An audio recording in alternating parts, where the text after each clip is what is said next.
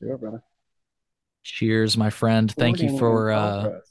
sitting back down with me. And why don't, right off the top, why don't you just remind folks who you are and where they can find your content online? Happy to be here. My name is Michael Lasley. I am the Chief Content Director for Illinois News Joint. Uh, we post a new Illinois product review every day. We also cover the politics and the culture, and we have a bustling event calendar. Um, so, yeah, I'm keeping things right there, but also covering all kinds of other things on my own uh, social media, Instagram, Twitter. You can find me on there. Yeah. And not to single out Oregon Oregonics or whatever, but wow, what a name for a product. The Super Boof. Yeah. I only Yeah, say that uh because it's like somebody had to be like, that's a that's it, a that's a it's having its year, man. oh, is it like a popular strain? Okay. Sorry, Mm-hmm. I was about to make a joke. You know, people always say no, Illinois dispensary weed is like boof or not good. And I'm like, wow, they're really like leaning into that, you know? no. It's uh that's that's a industry name right now. Super Boof came out of California. Okay, uh, originally bred by Blockhead. Uh, fantastic strain. gotcha. Yeah, as you can see, folks, plenty of content and it's all Illinois focused. So Yeah, if it's Illinois cannabis content you want, Illinois News Joint is the place. We'll have the link in the description, but it's illinoisnewsjoint.com. check us out. We post. We're we're constantly you know changing stuff. We just went through a redesign. Um, big focus this year on on events and all the stuff that's coming down. So I really do think it's going to be a great year for the industry. I'm really, I'm just excited to be here. You know, I, I'm excited to be in the industry. I think that's a lot of what a lot of the stuff that's missing from people's lives is, is you know, we've yeah, uh, we've become cynical. absolutely. And actually, I didn't even think about that since you just brought it up. I know you have that upcoming event um that Ah, that's uh, yeah, that's under wraps still. That's right. But but the idea, like you said, that events could be happening. I'm curious. I know we didn't necessarily um plan to talk about this today, but I just saw, you know, people people are starting to talk about their legislative priorities. And selfishly, I was hoping this issue would go away, but it's not. Uh, people are talking about we need uh licensing for cannabis events and and cannabis consumption. Uh here we go.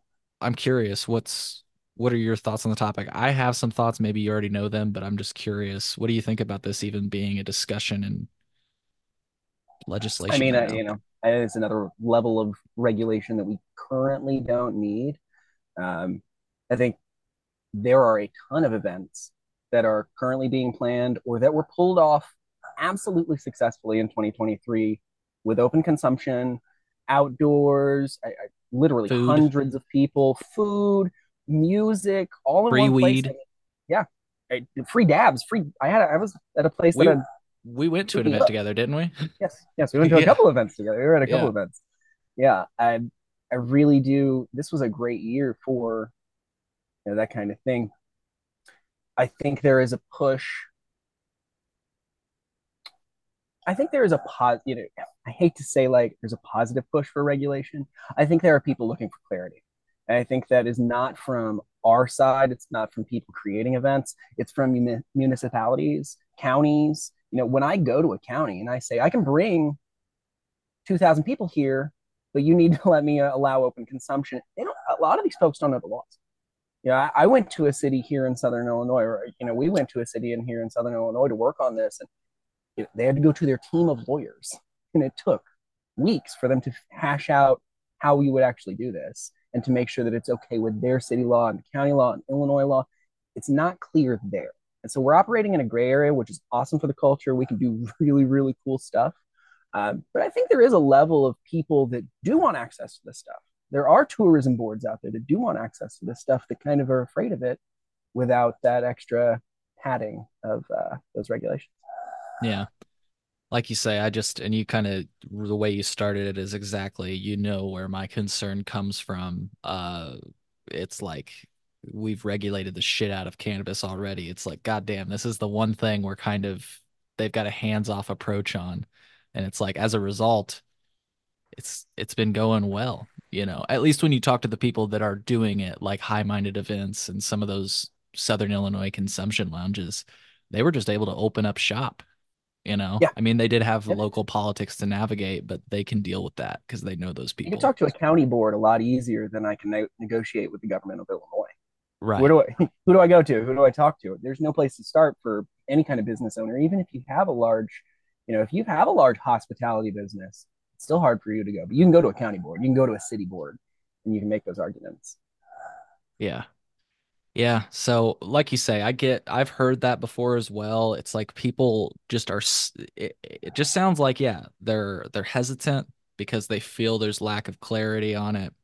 And I don't know, like I say, just when I talk to the people that are currently involved in the space, they're like, don't, don't touch it. It's working. We're, we're making money, you know? But then when you talk to the people that aren't in the space, they say, but we can't make any money because we can't sell food. We can't sell, you know, they say all these things, but then I'm not saying everybody has it figured out, but at least Molly's joint and OK Cannabis has a, a like a restaurant and are selling food on site. You know what I mean? It is, yeah, for sure. It it can work in certain places. Right. I think I think a lot of this is enforcement dependent too. I, I think if you ask the health department of some of those places, if they really wanted to go in and find a violation with the way things are written, I mean, they probably could. There probably are operating businesses that kind of operate yet again in this gray area. We're not inside the law. We're not outside the law. It's kind of where we're at right now. Yeah. And to that end, I like that the ones down south just let you bring your own food. So you're either supporting other local businesses or they could even strategically like you to address that concern you just had because I I definitely thought about that like having a smoke lounge on the same side as a kitchen and like let's be honest air it permeates everything so like I mean, like, but come on, there's you know, there's been bars. I can go over to True. Missouri still, and there's bars you smoke inside where there's been cooking for you know the past century and a half, two cent, you know, like forever. good point smoke inside buildings and cooking, and people have been fine. but I, gue- Um, I guess I just wanted to say like on both it seems like there are multiple ways to address that Yeah. concern either by doing whatever OK and Molly's ha- are doing or split by. Yeah. right splitting exactly Yeah. or by just yeah encouraging people to go to other businesses and be like hey bring your food here type of thing I think that works better down here, especially because of the, the you know, OK Mhm. Cannabis could, you know, they have a great bakery. They could, you know, they can survive with their food, you know, with the traffic they have down here. You, you know, a lot harder to do that. right so anyways i was just curious because especially if you got if you are getting into the space illinois news joint like there's nothing and i know you can't speak completely on No, illinois news no. joint you know maybe jason would want to be here for that conversation but you know you, you get my drift you get where i'm going i i hope it's like just to Yeah. complete the thought you're getting in and there's nothing stopping you right now but if people are talking about this shit like it's possible that it could get more complicated I just want to say that I, you know, I've already been mulling this idea over. Uh, it's, a, it's a lot of cheap property in Southern Illinois, is all I'll say. For, for now, there's a lot of cheap property with very easy county boards. My entire county, the entire county I live in, five thousand people. That's it. The entire county. Yeah, I mean, That's pretty crazy. Yeah. You go and talk to some folks, and it's easy. And especially if you're down here on the border, where you can get, you know, you have these other states that you can kind of ring in. hmm There's a business argument to be made. So, anyways, again, I didn't really uh plan to bring that up, but I just I saw somebody make a post and they were talking about legislative priorities, and one of the things they mentioned, I, I was like, oh, it's back. Is uh fucking up events. yeah, events sorry. and consumption. So it's like the Yeah. idea that again, I don't mean to dwell on this any longer, but the idea that it's there's not enough clarity on how to open up a smoke shop. It's like, but there is though. Look at the Luna Lounge. Look at Three Mile Hideaway. Just get a tobacco retailer's permit. Let them smoke. you know. Yeah, yeah. But anyways, uh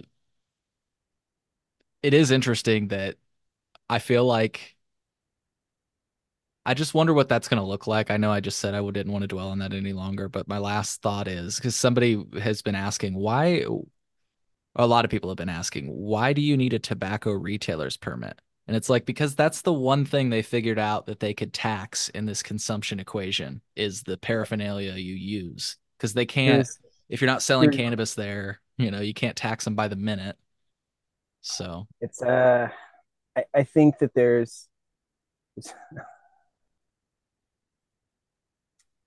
Illinois, especially in this, has this this mindset of extraction, where yeah. you know we have to get something out of everything, every transaction. You know, the government's got to have their take, and so yeah, I think that that's that is baked into every single layer of the law, and, and so that's kind of how they're getting away with it. Is yes, yet again, the government's getting their take. I, I've you know I've seen events at like like breweries and stuff, you know, where obviously the government's getting some getting a tax benefit there. There's a separate tax benefit to, to running a brewery and stuff. There's a separate tax benefit to there, but they allow smoking in there. So it's kind of this thing that, yeah, that's how it happens. Yeah. Yeah. So um I felt like I just thought of a relevant clip that we can close the loop uh on that uh topic and then maybe we can move on to uh What were we talking rescheduling. Yeah. Um let me just toggle this here. Yeah, yeah, this is perfect to close this topic. So it's I know it's just a joke and I'm not trying to make more out of this than it is, but it is kind of funny that this is the first line that Thank you so much. It is great to see everybody here. Uh, how many people from out of town? Oh, yeah. Love to see that. Okay. So, uh, first of all, make sure you spend a lot of money while you're here. Part of my job as governor. Uh, we have a lot to see. Uh, by the way, we have the best we have Yeah. the best pizza in the world. We do have the best. Mm, I take good. for granted sometimes. Like I, I've especially in my trip like to Nevada and stuff, I was looking around for like best pizza places. There wasn't one. I was no, like, there's no, there's no good. Yeah, I mean, like you know, Chicago, New York, yeah. Connecticut. There's But even even from Southern Illinois, like there's of course the cliche Quatro. like Casey's, but yeah, you got Quatro's, you got. I know I'm gonna get some hate for bringing this up after saying Quatro's. It is it is important that Quatro's goes first, uh, but after that, Monical's. I, I think Monical's is pretty good for like Monical's is just a fantastic. Monical's is a, a Midwest classic. Yeah. exactly in Illinois. Uh, yeah, Papa Del's in Champaign, If you've ever been there, I think that's better than Chicago. Any deep dish I've had in Chicago. Ooh, fighting words. Ooh, shit. Um, Big shout out to Marion, Illinois. Benny's Italian Foods is literal right off the square. Little Italian place, been there since the 40s. But they make a pizza that's like a flat, thin crust, real crispy, fantastic. I mean, like it's that or Quatro's for me. Benny's. Benny's Italian Foods. Next time you are in Southern Illinois, let me let me know. We will go to Benny's and we will yeah. have some pizza and some cannelloni Florentine and hang out in the square. Absolutely. Hell yeah. Well, um, let's talk rescheduling, which is kind of why we connected. Uh, we were Yes, both yes. on the same wavelength, and I was like, dude, let's get on here because uh, if Man not, my own heart. Right, if not for our for our own sanity, also just to like vent, you know what I mean? Uh, Oh, agreed. right. So in hopes that maybe somebody sees where we're coming from, but at the end of the day, it'll just feel good to have said these things. So All my Twitter's been for a month now is yeah, about the fucking mania, the misconception. Yeah, what's what's gonna happen? So, anyways, let's just give a little bit of background, uh, and uh, feel free to jump in. Um, so in the past, I'm not gonna, I can't remember if, if it was in the last year, but in the last year or so, uh, President Biden kind of came out and said, "Hey, uh, it's kind of crazy that marijuana is in the same schedule as heroin and LSD," which wish he wouldn't brought up LSD, but um, Yeah, you know. Yeah, We'll get there. exactly. Yeah. We'll get Uh, we'll get there. Um, so he's directing uh HHS to go through the rescheduling process or initiate a, a process of rescheduling cannabis. Um, and in that, in the same breath, he also like encouraged uh state the states, like governors and states, to decriminalize cannabis, which I think some did follow the lead and like do some expungements and stuff. And he did something else at, at the federal level that I don't believe yielded a, a ton of results, but but still just wanted to try to include some of the details. Another thing that you mentioned before we went on the air that I do th- agree is important to mention is that just to briefly recap before I mention this detail, President Joe Biden directed HHS. What does that stand for? Something of Human Services. I don't Health even and know. Human Services. Health and Human Services. Thank you. To start the process of rescheduling, which includes a, I guess, some sort of review, and then they pass that information on to the DEA, and they do their process and I determine believe whether this or is not. actually up in the the lead up to 22, uh, the the lead up to the election, Mm, and which I think kind of ties into what a lot of this is. Um, this political maneuvering. Um, and in 22, they kind of initiated that. They talked about the big release of prisoners that, Yeah. that they were going to do, that released zero prisoners, the federal prisoners that were in jail per, for possession. There weren't any. Uh, they're all out now because there weren't any. Um, but yeah, the the uh, and then after that, now we we've we're leading up to yet again another election here, and we've decided that uh, it's time to do reschedule. We're going to reschedule now. Uh, but yeah, this was initiated back in the beginning, back a couple of years ago, where they were going to. Uh, he actually it just told them to to look at it. He never said reschedule. right. That was, you know, there, there was a possibility that, you know, deschedule and stuff. I remember how elated some folks got that like we could completely, you know, we, could do all kinds of crazy things or all kinds of wonderful ideas floating around because he didn't actually say anything. He just had them look at it, review it. And so he came back through, and now we've decided the HSS released their documents after some prodding and after a really roundabout way of doing it. Uh, the DEA has stepped in now. They've said we have the final authority on marijuana because it's part of the Controlled Substances Act. They're totally right. They do, um, and and so they will get to they they have to release theirs. Um, but yet again, Biden appointed this head of the DEA, and so I believe honestly this is some political maneuvering that at the right time this year we're going to say, hey, we're rescheduling, and I'll tell you why. I, I really am reinforcing that idea there was polling released today, I believe, or at least in the last couple of days, that says that this will, that folks that were informed about this and what this will achieve, even though it's not much, um, are going to see. Biden saw an 11 point increase in likability and favorability in the polling. And so people see this, it, it looks like something. It looks like something. You haven't seen any movement in federal marijuana. You know, we have the Cole memo, hey, shout out. Um, we have the Rohrabacher Farr Amendment, but there's not a ton of real actionable movement. So this looks like something, uh, but it, as I'm sure we'll discuss, it's not really much. Yeah. Yeah. And I guess just for, you know, uh, the sake of doing it, and since it's not that long, let's just take a moment to watch what Joe Biden did say. I found the minute, 32 Perfect. second clip. Um, yes. and by the way, the the detail that you did mention that I thought was important for folks, I just want to underscore it in case it flew under their radar. President Biden did appoint, as you said, uh, the the what is it, the lead person, Ann Milgram, I uh, head what of the DEA, yeah. head of the DEA. Yeah. So here is the clip. As I said when I ran for president, no one should be in jail just for using or possessing marijuana. It's already legal in many states. And criminal records for marijuana possession have led to needless barriers to employment, to housing, to educational opportunities. And that's before you address the racial disparities around who suffers the consequences. While white and black and brown people use marijuana at similar rates, Black and brown people are arrested, prosecuted, and convicted at disproportionately higher rates. So today, I'm taking three steps to end this failed approach. First, I'm announcing a pardon for all prior federal offense, federal offenses for the simple possession of marijuana. There are thousands of people who are convicted for marijuana possession who may be denied employment, housing, or educational opportunities as a result of that conviction. My pardon will remove this burden on them.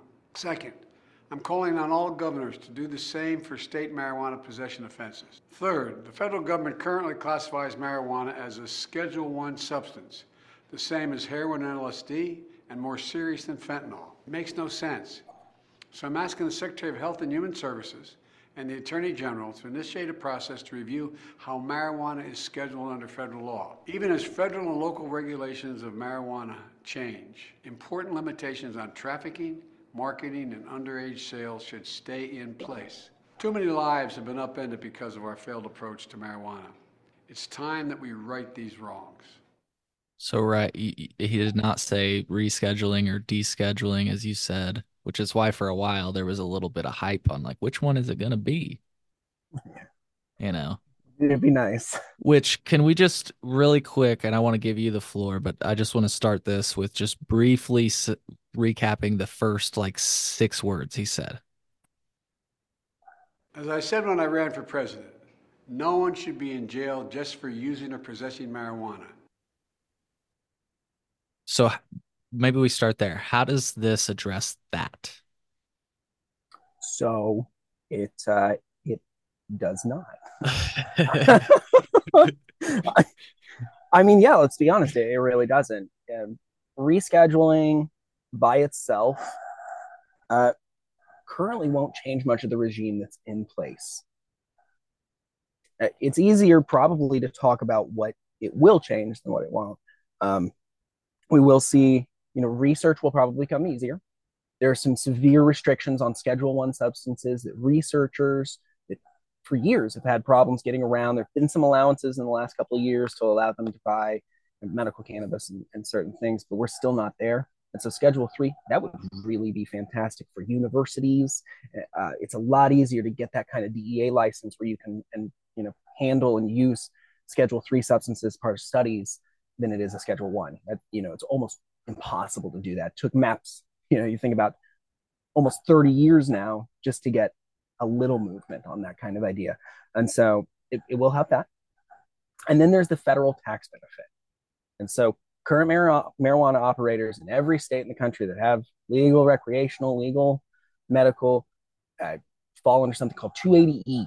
The IRS will not allow them to deduct their business expenses as part of their marijuana businesses. And so, like, let's say that you, you and I, we start up a marijuana shop. We get, you know, blessed by the Illinois government. They give us a license. They say, "You guys are just so cool. Here's a cool license." And so, and so we are going to spend a million dollars, Cole and Mike's weed, and we're going to build out a, an operational facility. We can't deduct anything on the inside there that we build out which a normal business can. They say these are expenses, they go against our profitability. And, so at the end of the, the year, you really shouldn't you know tax us on this because it's we're paying out And so marijuana businesses do not enjoy this.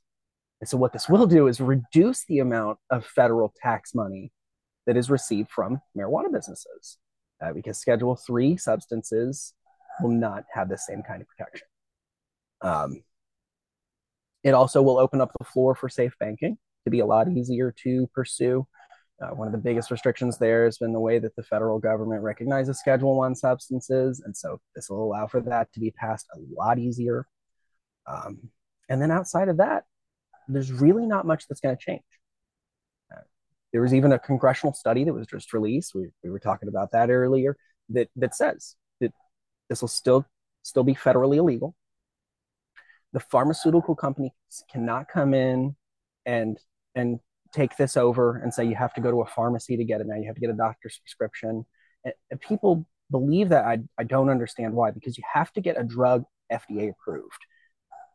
Typically there's almost no plant medicines that go through the fda approval process because of the way because of how strict it is because of how stringent it is that allow for that to happen. And, and so yet again we're left in this kind of gray area um, but what this does achieve is it's a great big thing for Biden to trot out on the campaign trail and say, we, we got him, boys. I've made those promises four years ago when I ran for president. And, and you know, here we go. I'm delivering, kind of. You know, we're not actually doing anything. At the end of the day, what really you know, I think what's going to burst so many people's bubble is that this is what progress looks like. It's incremental right. And it's slow and it's tiny and it's just little pieces. But this is progress. What's funny is that there's not going to be any competing candidate other than like I don't mean to like throw a name out there, but like maybe like Robert F. Kennedy that could like intellectually counter this idea. And I don't even know if he could, honestly. I'm just assuming he could because it seems like, from my perspective, he'll get some of those issues at a deeper level than most politicians would. But I could be completely wrong there. So I'm just making shit up, honestly. But like, my what I'm trying to say is that like, he could trot that out and i don't think anybody would be able to challenge him on that and like really get into the nuance of what we're discussing right now like you just said there's not really there are differences for if you're in the business or want to be in the business there's already know? Polls out saying this is going to help him with voters. There's already polls that say this is a positive for biden. Even when people are told how restrictive it is what it really doesn't achieve much they still see this progress.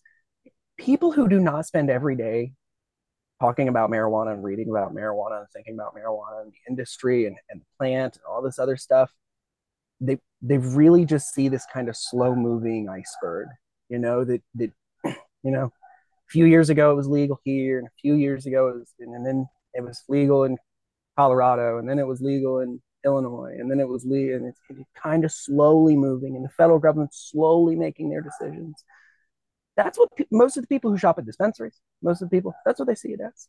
They don't have time to think about right. the intricacies of the federal government or, or law concerning marijuana at all. You know, I, you know, I've worked behind the counter in dispensaries. Uh, I actually currently have a little job right now, taking a little part-time job just to get back behind the counter. I, I, I miss that. And so uh, I work with people all the time who, who come in and ask basic questions about what's happening.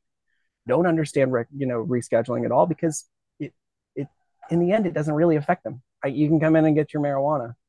It's the people in the industry who are going to have to push this forward and who are going to have to make a big deal about how this is not a big deal. Yeah.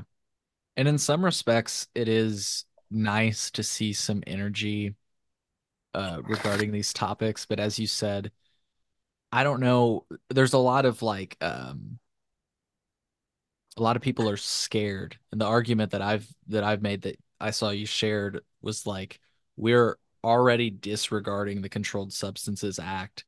So why are you worried at all about your state run programs? If, if that's understand. what you're worried about. If that's what you're worried I about. think there's there's I think there's always a fear. Yeah. Especially from people in the cannabis industry. And back to your back to your point about FDA approval and all that stuff. I don't think there's ever going to be and if there will I don't think there's ever going to be like um a plant-based well, there already has been. There, you know, that's what people don't know. We, we have a Pedalex. We have we have well, these tinctures so fair, that are like just a THC spray. Right. I, I'd mean to say there's not going to be like a flower that you get and grind up. And the reason I say that is, and there might be though, there might be. I could be wrong because just right. like there's like uh, we were talking genetic modifying. Right, like we were talking about before the show, like there might be as just like there's Roundup Ready corn it does that doesn't prevent you from growing corn or consuming corn. It's just that whatever company owns that Roundup Ready corn, right? Um, so the so problem with that is like even plants, we'd have to get to such a level of sameness, right. such a level of uniformity across products, and that's why there are products that are derived from marijuana. We've had Marinol for since 1988. That is a synthetic yeah. THC. It was created by the pharmaceutical companies. It, this is what they can create you know, given the freedom to do it, this is what they can make. It does not compare to what the plant medicine is. And so I don't see the threat. That's your threat. It's been there for years. Right. And that's kind of the point I was trying to work around to is like what they are able to make is a homogenous solution that is standardized. But when you're talking about experience and if you know what the if you know what the original cannabis experience is which is what a lot of these people seem to be upset about and afraid that we're going to lose um, you know that yeah those solutions that they come up with i don't know this like from a first person perspective but i've heard about what i think you just alluded to that like marinol for example is not great like you'd think oh 100% thc it's going to be awesome and it's like no, incredibly unenjoyable. This is a so there's a video from like can't remember. It was very early, very early Vice when they were doing really very interesting things. Uh, you have to go look at it. I'll, I'll find it and send it to you. But a woman takes smoked marijuana, describes the experience and does it on, mm-hmm. on camera. Then they inject her with like I can't remember how much pure THC, and she has just the most absolute freak out react, just a super anxiety attack, and they had to give her like you know benzodiazepines to calm her down. It was almost like a some kind of a borderline psychotic reaction from the straight THC. Uh, is that's the you know the plant has the plant is a full compound. The plant is a there's 400 plus chemicals that occur inside the plant. Eh, you're not gonna you're just not there technically yet. We can't do what Mother Nature can do yet. I, yeah. I believe that someday, 50, 60, 75 years, totally possible. We're not even close. Yeah. Um I guess the only thing I could see, and I don't know exactly how they'd pull it off because obviously there's like nuances to this, but if I could just try to put myself in a doomsday scenario about this re- rescheduling thing, the only thing I can like come up with in my conspiracy theory brain is that it won't be immediate. Like, okay, so pharmaceutical brands will get involved and slowly but surely they'll develop these, like I say, stale solutions that don't really meet the needs of any consumer maybe maybe they meet the needs of some like medical purposes uh like specific narrowly focused me- medical purposes but i think like just to be a conspiracy theorist it would be like a few years and they'd like start bankrolling a bunch of cash and they'd be like all right now what we're going to do is we're going to go after like cannabis. Like it's going to take a little bit but they're going to be like all right you know, this black market, it's so dangerous. Like use all the tactics that people have been using with like Delta 8 and everything. Just be like, we don't know where it's coming from. We don't know what they're using, you know, stuff like that. But but I just want to acknowledge the shortcomings even in my conspiracy theory. Like that would require dismantling these ideas of the state run markets again. You'd have to somehow prove that like the testing is bad or I don't know, like how they'd pull it off. But I, I just don't think there's gonna be there was recreational, you know, uh, there, here's one of those things that like we're not going to get to that that market level. People have to start comparing it to alcohol. There used to be recreational alcohol. You know, there during the depression or during uh, prohibition, there was medicinal alcohol, and that's how some of these right. places stayed open. Is like literally, it, it, it had this this whole thing, and actually, there are still uh, there are still hospital codes. My mother told me that she was a nurse for years and years. There are still hospital insurance codes for beer uh, to get people out. So this stop the DTS uh, to stop people from detox to going into detox. There's actually insurance codes, health codes, so you can put into in people's insurance for beer. Wow. Um, yeah, yeah. So I, I think we'll get to that. We'll get to that kind of point. We're like, yeah, yeah in a in a kind of weird about way. Yeah, you can do it uh, you can kind of get marijuana in the medical system. Uh, the insurance will kind of pay for it if you code it right eventually. Um, but there'll still be a thriving recreational market that has its own thing, that does its own thing, that is its own world. Uh, the, people don't realize that the cat's out in the bag. Uh, people, you know, we, people do not see there are billions and billions and billions of dollars moves things in a way that people just don't understand. Um, yeah that's what I think the fear is unfounded. I, I, think that you know the government sees the value in this for their own profitability, um, and I don't think locking it down is the way to go. I, I, don't think they see a lot of issues with the current expansion, uh, and so this is kind of where we're at. Yeah. Yeah.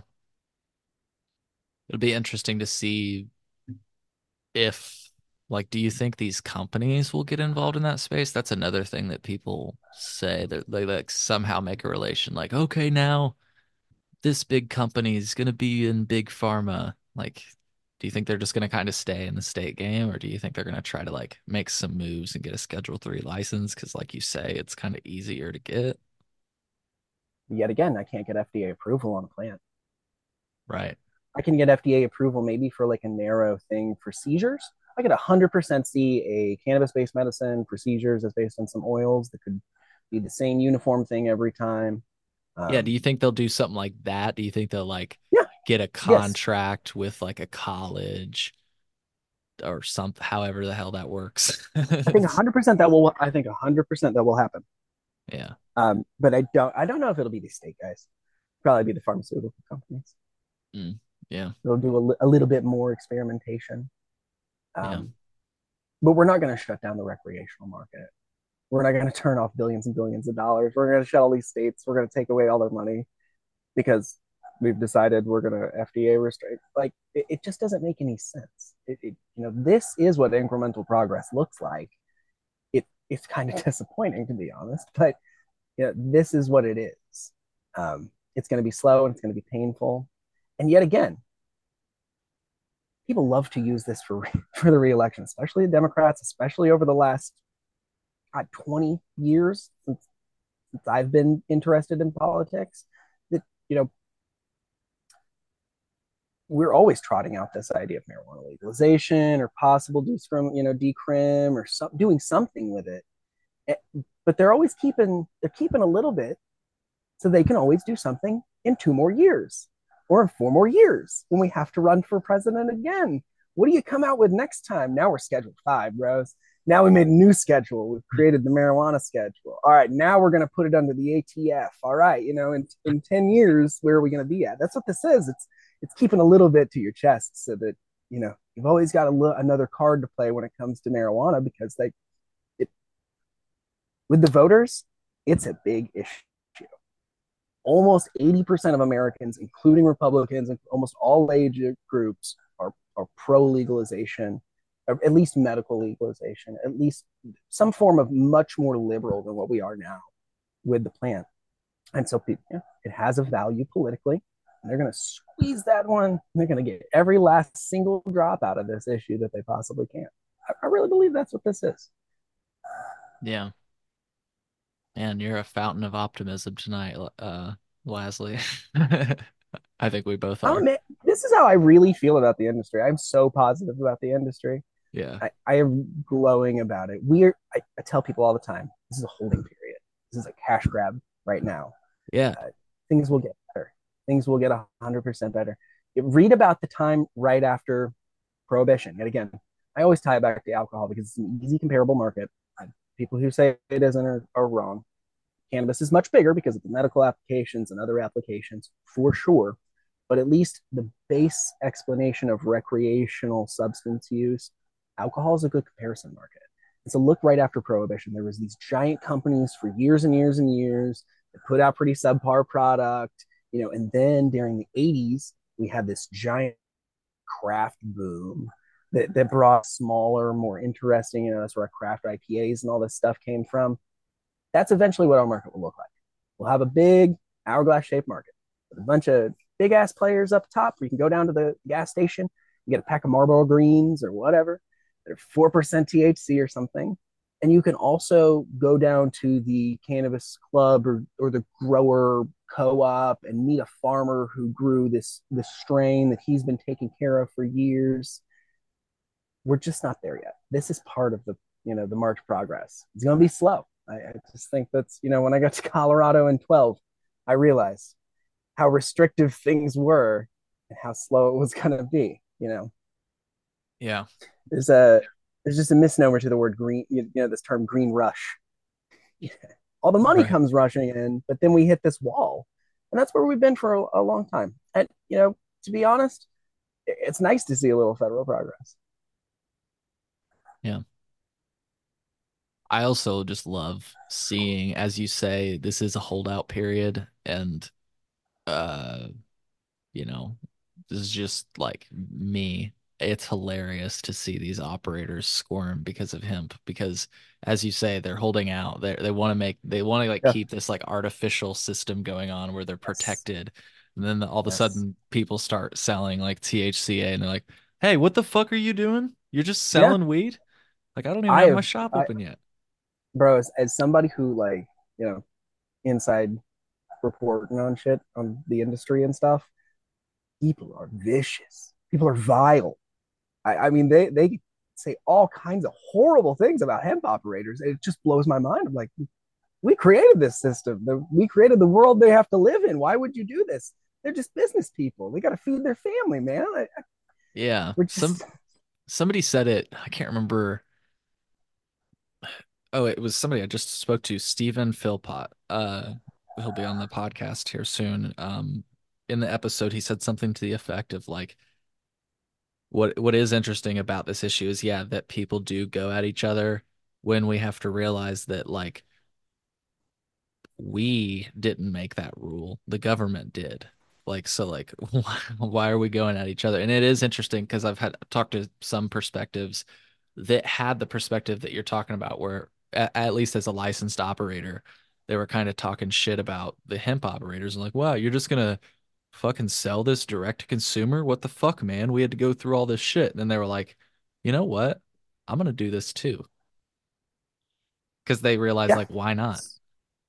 Yeah. you know? But if you're somebody who's bent over backwards to appease the government to get yourself a license, cost yourself thousands of dollars, tied your family up, you got your, your entire business up for years, you're kind of tied in this area where you can't really talk a lot of shit about the government. And, so who do you go after? The people that you can. Uh, Yeah. Sadly, that's just part of business. I, I hate to see that. Um, I listened to Mhm. a fantastic talk. I believe that you were also there at the Cannabis Symposium last year, Cannabis and Hemp Symposium at Yeah. SIUC. Uh, Dr. LeMay gave about this tie between, or, or this competition between the, the culture, these old head growers, and the current scientific wave of people that are pushing into hemp and cannabis, and, and how the answer is to work together. You know, how they, we really want to push this further. We really want to get the most out of this. It, it's time to start linking up with each other and talking to each other and, and learning from each other instead of you know shitting all over each other's because of wherever you're coming from right and instead you know it's this real like i got this real you know buddhist heartfelt thing of like you know connect we all have this love for the plant you know connect with that you know outside of everybody's business interests and stuff we'll get there but like connect with the we all love the plant you know Hell yeah.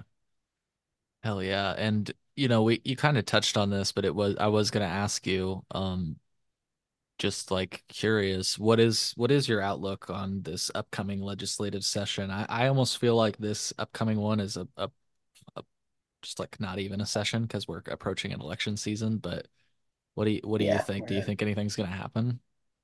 Mm, i mean we're not gonna get I know i mean you've already seen we get the we got speculate, but- canopy we got canopy growth out so uh, you know stuff for craft growers that was a regulatory thing Yeah, it's crazy how those issues, and I know that that's kind of what they were trying to do. If I take myself back, at least with the craft canopy, when they were pushing for 14,000 and pushing for like any, they were just looking for clarity on the rules. And I think that's what came through with with what you're talking about. Like they were like, hey, here's the definition of how to expand your canopy. So now it's like they don't have to push for that legislatively anymore. Is that yeah you're there's some saying? regula there's a lot of regulatory bend in the law that's you know that allows for doa or idoa especially idoa and idfpr to, to do some some real regulatory wrangling wrangling that's uh i think that there are certain people within that you know that there's some political ideas that like these are things you can step on. These are things we'll do legislatively. These are things that you you know even if it's in the law that you could change this regulation it's in the law that the idoa could could add more licenses. There's there's no real cap on licenses. It's they could totally expand the number of medical licenses even for growers or dispensaries if idfpr can they choose not to because that's a legislative thing that's protected by a you know there's a political backlash if you did something like that um, but I just I think this year we're going to see. I don't know. I, I don't know. I, I, don't see a lot of. Yeah, I just feel change. like there hasn't been a lot. Of, there's been almost nothing introduced that's interesting. Right. Yeah, I've not seen anything like, oh my God, like that gives me any energy. Like I I really wish that because there is this laundry list that everybody that they've been pushing for. Like I'm gonna do it off the top of my head. Uh curbside for all dispensaries, not just medical, because of course that just came to be permanent. So they want it for all. They want medical for all dispensaries, not just, you know, be. adult use. They want events and licensing. I'm saying they. It just seems like that that's always the push. It, it's like all the groups that push for things. It, it seems like it, this is always the list. Um, Might see it was craft. It was craft expansion. There was that transporter mem- like halt thing. for a while. moratorium, Yeah, the we moratorium. passed, which whatever. Yeah. So, but like you say, I wish they would like kind of like because that list keeps coming back. I wish they'd like take that list and then put it in a a bill with Homegrow and be like, hey, we want all these things and we wanted them for a while. Could the community just give us this and we'll give you Homegrow? Like, I have a feeling you'd just shut you'd just shut this whole damn thing down if they got home grow, bro. You just, you'd Right. just turn it all off all and, and just go grow your weed somewhere. Yeah, I think so. I think so. Yeah. I'd be like, folks, we made it. no plant limit. Yeah. Yeah. Treat it like tomatoes. Yeah. Set you up a those are those are my dreams. We'll, you know, as you say, with incrementalism, we'll see if we get some like bite-sized version of that. That would even make me happy if we just like, your lifetime tomatoes. yeah, I hope so. I think so, bro. I think so. My lifetime tomatoes. Yes. Hey, Yeah. we'll get there. What are, you know, obviously there are the we could, you know, we have made our opinions on limited license markets versus open license mark open license markets time and time again. We've made it clear that we we believe that the better the more people that are Free able to participate. Exactly. Uh, you know, that's just more consumer friendly if you're able to just let people participate and fight for the consumer's dollar. It's Um, long term business friendly too. It allows for real businesses to flourish. Competition is important to businesses. The health of a lot of the businesses that are currently in the marijuana, in the entire cannabis, you know, industry is garbage. I mean, a lot. I mean, a lot of these folks don't have profitability. You know, there's, it, it's pretty shocking. You know, Uh, some of that is tied to 280E. Yet again, I'll give those folks that. Um, but yeah, there's a lot of basic business health that's that's you know we're not picking the best people because there's no competing offer, and so right. just whoever has the license, that who gets the business, that's it. Yeah. And it's so crazy that uh, uh, let's yeah, do this for a second. What I was about to ask you was is there anything else because we talk about open and open and limited uh I at least talk about it all the time. But I do want to just crack into that for a second. I'm curious since we've paired the idea of market share with social equity in this state, isn't it i don't know I, I don't mean to go back to the conspiracy board you know like the charlie day meme where he's like drawing the things but isn't it crazy isn't it a crazy coincidence that social equity is apparently the exact same business model that like these big companies that loved the crta have like limited competition like isn't it a crazy coincidence that that is what social equity is apparently That's what pays. You know, yeah I hate and i i mean it you makes have to- sense but if you have so stockholders, if I had stockholders that I was, you know, culpable to, Mhm. I have to do that. I legally am, am fiduciarily responsible to those people to to act like an ass. You know, I, I really am. right You know, that's how you get all these sociopath CEOs and stuff. Is like, but that's our version of that. You have to do that. It's part of the business. I just want to take this conspiracy theory a level deeper just because we're having fun. Let's do it. I I do it. think that the reason that they're called craft cannabis licenses was just to get people excited about the wrong thing. Like they're like, when's this craft cannabis gonna come out, man? This crap. I think they should have. This is what I'm calling them now: small scale cultivation licenses. Micro licenses is what Missouri calls them. Yeah. I don't even want to They call them that because people are even denote. I, I I know it's unfair. I, I just hate that people denote quality based off of the name, and it's like, no, let the like. I mean, yeah, that's the same thing with craft breweries. I was There's about to say that's where I was like, it's kind of great. right. You know, there's a lot of trash craft breweries too. So it's this idea of like small scale, what it means with the definition and stuff. That's a Um, really good point. Yeah, small batches. I assume people think it will mean smaller, which it will mean. It will mean smaller batches, smaller amounts. Yeah. So uh, I, I, some people tie that word with with quality. They should not, not in this world in any form, anywhere you see the word craft. Please do not tie it to quality anymore. It does not mean that. Right. Well, and just to kind of round but out there the are some quality producers. I want to say that you know I've seen a market increase in quality from some of the craft producers that are small scale. Of course, this is going to be you know their first showings, so everybody you, you put your best foot forward, of course. right. Um, I was gonna say that stuff we tried at what was it, the Great Harvest by um, yeah, I see. ICC, yeah, IC Yeah. Collective. That Yes, was pretty good stuff. Like you say, then maybe that's the best foot forward or whatever. We'll see if they keep that bar. Yeah, I, I've seen some fantastic stuff for them. I'm very interested. They're very interested in like old school genetics and stuff. Gonna bring some headband here. I'm always for that kind of idea. Um, I wish we had a better tax structure yet again. This is one of those things I say about like reviewing and, and all those things is like, I wish things were perfect. I, I wish we had the best possible market in the world, and I wish it was a completely free market. Uh, there are a ton of people obviously by the amount of weed we sell that go to dispensaries in the state that are in that market.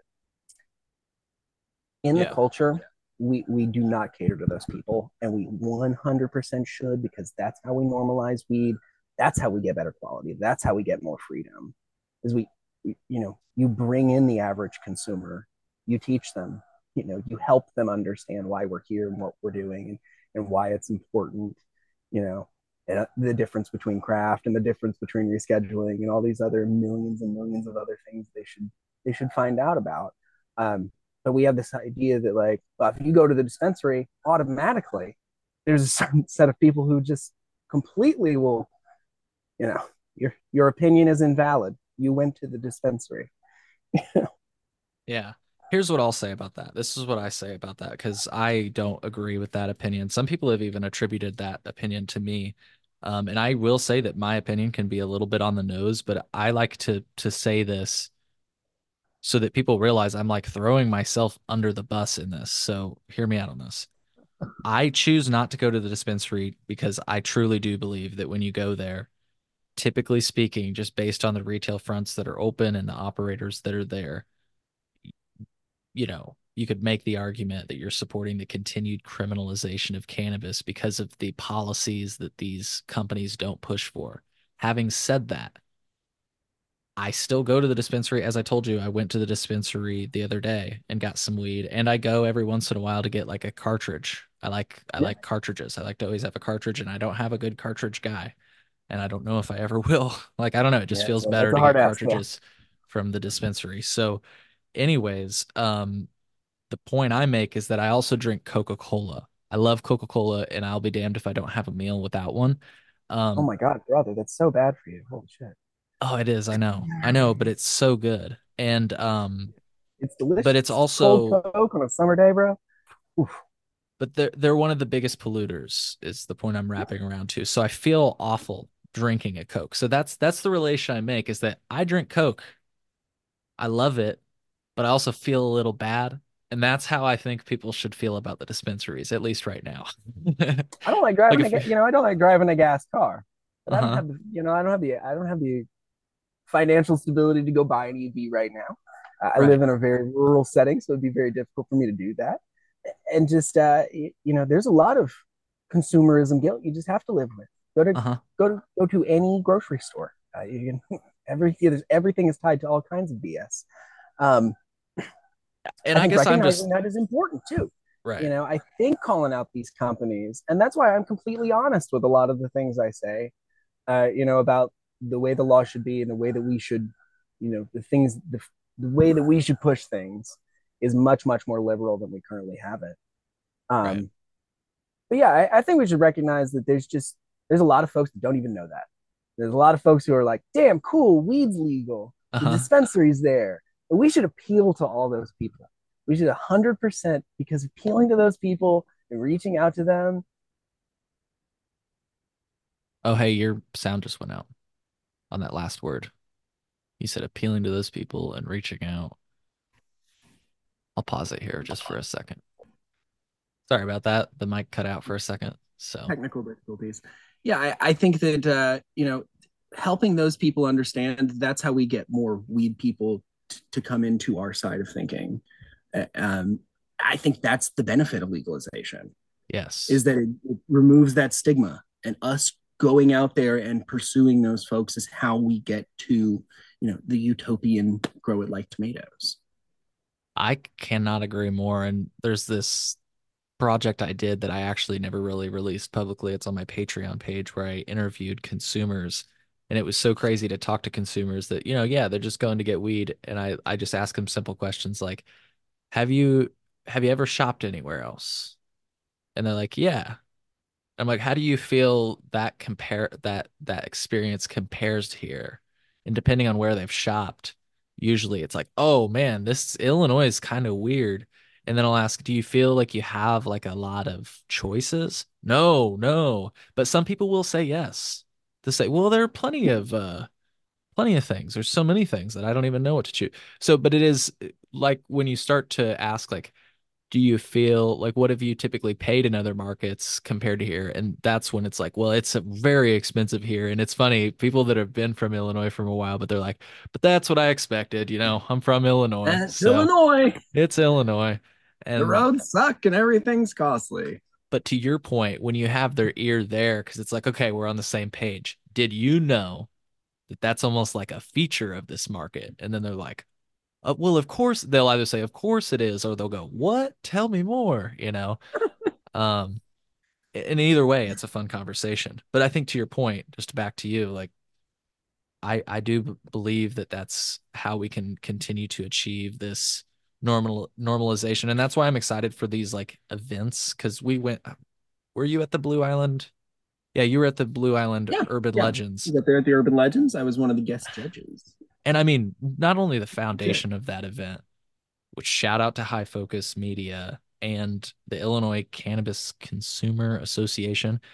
Um, they're one of the only, I have to say, one of the only like advocacy slash associations that I'm aware of that like have said they love the idea of home grow and they push for things that are only for the consumer. It feels, you know, um, I mean, you could say that maybe some of the consumption stuff they're pushing for is also for business owners, but but the spirit of it is from the conspir- yeah. from the uh, consumer, and so I got to give them kudos. Uh, but anyways, that that event and things like that, when you get people together and you can kind of talk about the shit we've been talking about, um, you know, all the shortcomings and everything else, and then you get a circle together and people are going, "Yeah, that is fucked up," you know, yeah. that that's what gets you the energy like you say, to hopefully make that world where it's like tomatoes. Yeah, I, I really do believe we'll get there. Um, I, I, have always felt this way about it. People say, "Oh, you're so optimistic about the market." Yeah, I, I have always felt this way about it. Uh, that cannabis is on a forward track, and, we are. You know, there is a lot further to go, but it's going to take a lot further than everyone thinks. Um, you know, Illinois special. I, I think we always suffer too from we win early. And so now we look at all these other states that have much more liberal policies, even Missouri, which I constantly talk about because I'm so involved in their market. But God, it just drives me wild how consumption events, dispensaries, micro grow licenses, infusion license, all these other things, Missouri does better than us you know, taxes, eh, allowances. It's just wild how a state that's supposedly conservative just destroys the liberal state on liberalizing cannabis. It just, I, you know, and yet again, I think that's a reflection of the politicians chose our cannabis laws. The people chose their cannabis laws in Missouri. You know, there's there's a real, you know, tie up. Yet again, it's one of those Illinois things. That's Illinois. Yeah, that's Illinois. Well, maybe this is a fun thing to to close on that again I didn't even think about, but just because I like talking about these topics with you and we slightly touched on hemp, I think, but um, I'm curious. Mm-hmm. I don't know if you read this. I think this is the same reporter that I saw predicted that the re- rescheduling thing would come out in the next few weeks. You know, they heard word on the street or whatever, and now uh, they're sharing this, which I thought was interesting. Um, if the cannabis industry is looking for the next farm bill to ban intoxicating hemp derived competitors unleashed in two, I don't know what that means, they may be disappointed. Um, and it's saying that, you know, a farm bill may not, yeah, come or include anything like that. And one of the things that I thought was interesting that he said, looking for this, um, yeah, I don't know. I just thought that was an interesting prediction. I can't find exactly what I was looking for, but thoughts? So hemp has always been my. I've always been super focused on hemp. I, I really do think there is, uh, you know, that's how we'll backdoor a lot of stuff into the federal government. Um, I don't think we're going to see a lot of changes. I, I think there is a thriving. Yet again, there's there's a lot of money that's being produced. And, and so I think there's a lot of folks that aren't going to uh, have that incentive to change the laws. Um, Farm Bill comes up every, you know, every now and often. So, you know, we got this extension until September 30th of this year before yeah. we pass the new one. So we're going to, we're currently going through a, it's, there's, the Farm Bill takes years to write. It's well, the process of of constant talks that are they're always happening, and then eventually we all get together and we put it all on paper. Uh, that's kind of how the farm bills always worked. These, these ag committees, um, and so there's already an idea of what will happen. And yeah, it doesn't look like there's going to be a ton around intoxicating hemp. I do think they're going to push it to the states, though. I think they're going to push that idea that like right. ban it, ban. Yeah. Yeah, I agree. I thought this was interesting. This kind of adds to your point. Um, Farm Bill isn't the pl- right piece of legislation to tackle intoxicating hemp, and no other in- agency has their act enough to address a fairly poorly understood n- niche. Yep. Status quo hemp will continue. And this person said what you just said. I tend to agree. I also think federal lawmakers will mostly point to the states passing hemp based regulations and de- declare it the state's job. And I don't know if you noticed, but since this somebody sent me this the other day since the state hasn't been able to figure out um hemp yet. I say figure out i mean close close it down shut it down right? Um uh they're doing it at local levels now right? Trying to yeah. do local bans i've kinda. already seen some very interesting things around like yet again health departments and, and food production and gummies and, and certain food products uh, tied in with the whole Delta 8 production. And so um, there's already been some federal, some very, not federal, but local pursuit that I've seen um, just based with, with that kind of thing where people are told, you know, this has to be approved by us. You, we don't approve Delta 8. We don't approve any kind of hemp. So you can't sell it because it's not approved. So there you go. and that'll, that'll be a health department doing that, you know? Right. Yeah.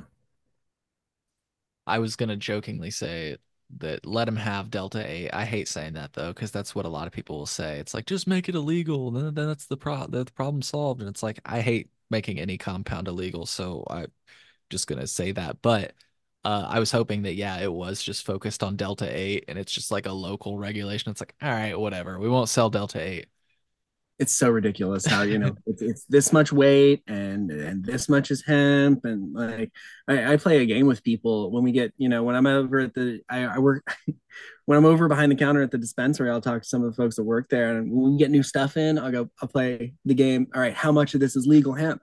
You know because you check that delta 9 number a lot of it I mean a lot of the stuff you buy uh, you know just completely legal hemp man. Farm bill. That's what I tell people. If you're ever smoking weed you're out in public, anybody says anything, just tell them farm bill. Yeah. You'll be fine.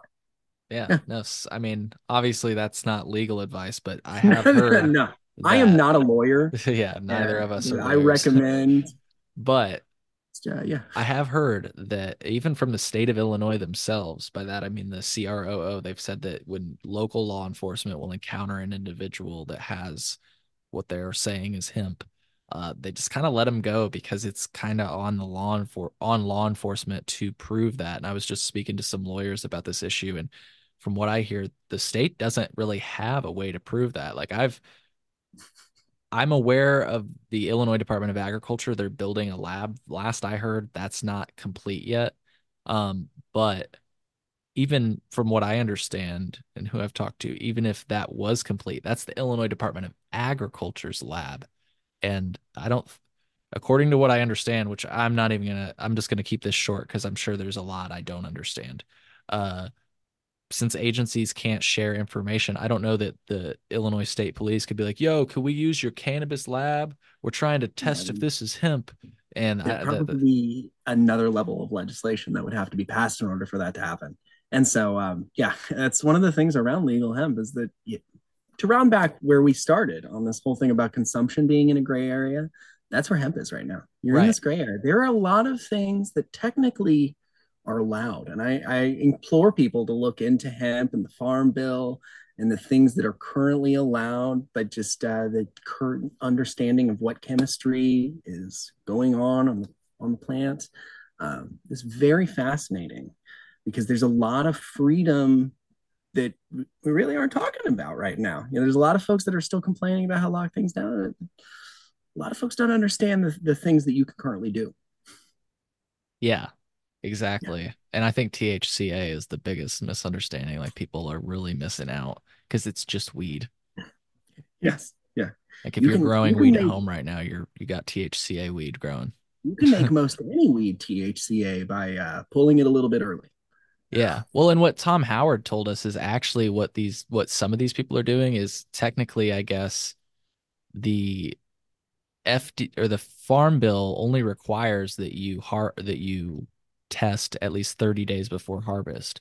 So mm-hmm. if you're really in tune with your plant, and a lot of home growers are, um, or just growers, I don't mean to say home growers, but they will test that 30 days before harvest. And I guess in the last, I don't remember what Tom Howard says, but it's the like the last three weeks or two weeks, something like some crazy number of the cannabinoids actually develop yeah so especially with outdoor plants uh, that's where that that last window is where terpene development really stretches out but yeah very complicated complicated uh, levels of terpenes happen in those last little bits and so yeah if you uh if you're testing a little bit early it's just thca yeah. And back to that point i was going to make about hemp like you said with freedom I, I think it's just funny to watch some attorneys react to this. When i was reviewing this footage last uh, the other night when i was editing i just honestly laughed at this to see them one attorney was aware of hemp but the other attorney wasn't quite aware. So i just want to show you their candid reaction and hearing like about yeah. this this hemp situation right hemp. So, yeah with my other two quick points uh the state recently uh, said, and by the state, I mean the Cannabis Regulation Oversight Officer, who was appointed by J.B. Pritzker, said that local law enforcement has been hesitant to deal with people that have been caught with what they claim is hemp. They don't know what to do with it, so they just send them on their way. And I'm just thinking that's kind of a win. For once, yeah. for once, police aren't able to harass you just because you say it's hemp, you know, yeah. and I'm like, oh gosh, I don't want to go to the links of having to prove that, you know. Yeah. So. Yeah, actually I raised it in one of my cases involving two pounds. Yeah. It's it begs the question, why are we doing any of this? you know, like what's the point? It's like we're because it's a billion dollar industry for the state and because the state wants to protect its uh, revenue stream that it's getting from the legalized sale at dispensaries. That's why. Yeah, I mean, that was the look of a man who was very excited and had some cases in mind that he was going to go look up some books for because holy shit, yeah, you, you just well, blew his mind. And not to well, yeah, that actually was the moment after he literally was like, because I said, "Oh, you can just slap a Delta a THCA sticker on, and then you're you're all good." Because we we were debating the Supreme Court case, right? Yeah, yeah, yeah. And I was like, it's funny that all the while this is going on, I like, and there's this big debate about containers. Like, there's no like, uh, all you got to do, and I'm I say it kind of jokingly, but you just put this sticker on, and it's okay. Yeah, and he it was funny in that exchange what i meant to play it was a few moments late before that i'm not going to go back to play it but um he was like wait is that real and uh, attorney Galholtra and I took the mo- to time the time to explain, yeah, the difference between hemp and cannabis, and that's when he was like, "So why are we doing this at all?" And I just thought that was a hilarious reaction because exactly why, like you say, the solution's right here. It's hemp, hemp yeah. for victory. Yeah, I, it, but if you explain that to people how simple it is, it just blows their mind. Yeah, it's hard to explain. And it's because it's so arbitrary. I think that's what it is. And I think that's how it passed. It was just like like somebody Yeah, got into the they're like, well, it's 0.03 and or 0.3 and you know, blah blah blah. And people are just like, yeah, whatever, just make it. All the confusion around Delta 9 and THCA and THC is kind of an indictment of the American education system around science and how compounds work and and that whole problem. And and it not just people but all the way to the upper reaches of government uh, do not understand the compounds you know so. Yeah. I, I, you right now that's for our benefit so. Yeah, I'm gonna show one more moment because I just realized this next like 15 seconds is funny, and then I want you to try to make us end on a positive note somehow Yeah. after this because this is this is this is I don't get optimistic after watching this clip. Um, All right, Bruno, show me. like, wh- what's the outlook on repealing the Cannabis Control Act of 1978? What's the outlook on making things like home grow legal and removing arcane ideas of of possession limits? Bob, do you still feel like the chances are low because that's a competitor to their revenue stream? Big time. There's no way the General Assembly is going to fall for that. What about you, Attorney Bruno? Do you think uh, meaningful reform, as you refer to it as, is is seen as a uh, is seen as competition to the bottom line of the state and these operators? Uh, of course, yeah. It would have been easier to do 10 years ago than it is now. Yeah, yeah. Now I feel like you kind of already addressed this point, so maybe it'll be an easy swing for you. But how do we end this on a, a optimistic note? so i'm going to spin this back to a comparison i made earlier in the Yeah. About the alcohol industry and uh, about how impossibly difficult this is the reason that there were almost no true craft breweries and the real pro you know the real explosion didn't happen until the 2000s there was a lot of federal and state regulation around getting a brewery license. Uh, it was almost impossible because it was tied up and there was this idea that it was all about taxes cost thousands of dollars to get a true brewery license in the state. Yeah. and so all these small businesses couldn't afford it. Yet again this is incrementalism. You know right now yeah 100% i agree with them in the next three four years 100% I, I agree. But if you asked me or you asked them in 2010 or in 2008 is it going to be legal in illinois? How, how soon you know like does it look like it's going to happen? No not at all. When it, when it hadn't happened in colorado it hadn't happened recreationally anywhere is it Right. going to happen here? Not at all no i don't see that happening. 100% if you go back and ask the same question about recreational ever happening a lot of folks would say it would never happen. And, and so yet again you, you know this perspective about the future is it's just like so impossible to predict. And it's going to take it'll take time but i think people will be surprised by what we get. Um, Yeah. yet again we'll get two tomatoes. Yeah. And I didn't think about the fact that we saw the expansion of craft brewing in our lifetimes. That was a really cool Yeah. thing. from a I- from a nothing zero i was super passionate about beer for years i was a sommelier in a past life um, before all the the cannabis and retail all the fun things i've done um, but yeah the it, it was fascinating that we went from uh, almost no craft breweries in the entire country to a, a very small handful throughout the 80s and 90s and then when the federal government made it easier to make a craft start a craft brewery legislatively and gave that power over to the states then the I mean the industry expanded, billions of dollars yet again happened, um, and we'll see that kind of growth eventually. Uh, you know, the levee will break with the states and the the way that we do things, and I, I believe we'll eventually get it off the schedule, and it'll probably be under the ATF umbrella yet again, and and and that's how we get it down. It's going to take longer than people think, but there's this idea and this is what I tell people. This is the positive thing that I tell people all the time is like legal people think that legalization was the end. That we got there and this is what we got and and this is this is how it's going to be and, and that's why people complain constantly and that's you know but legalization was the beginning. Legalization right. was the start of of what we're going to do over the next 10, 15, 20, 25 years. And eventually, you know, if this is where we're at right now, you know, we can only go up from here.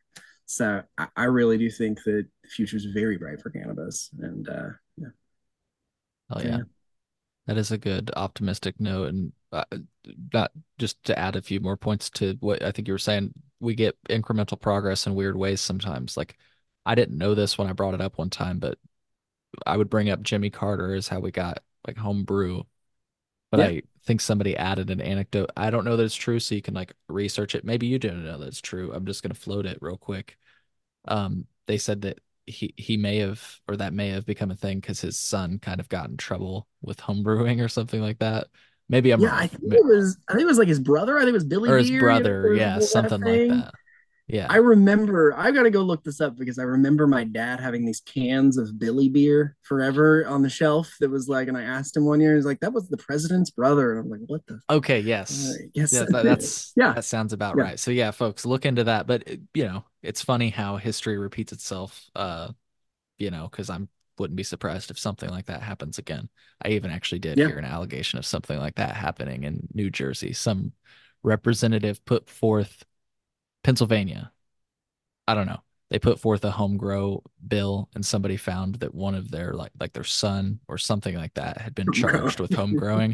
But as soon as it as soon as their charges were taken away, they like completely dropped the issue of home grow altogether. Like, well, we, we don't need that. That's Yeah, of course. anyways. Though. No, uh, yeah. There's a lot of folks who don't understand. But we might get some well, not even progress.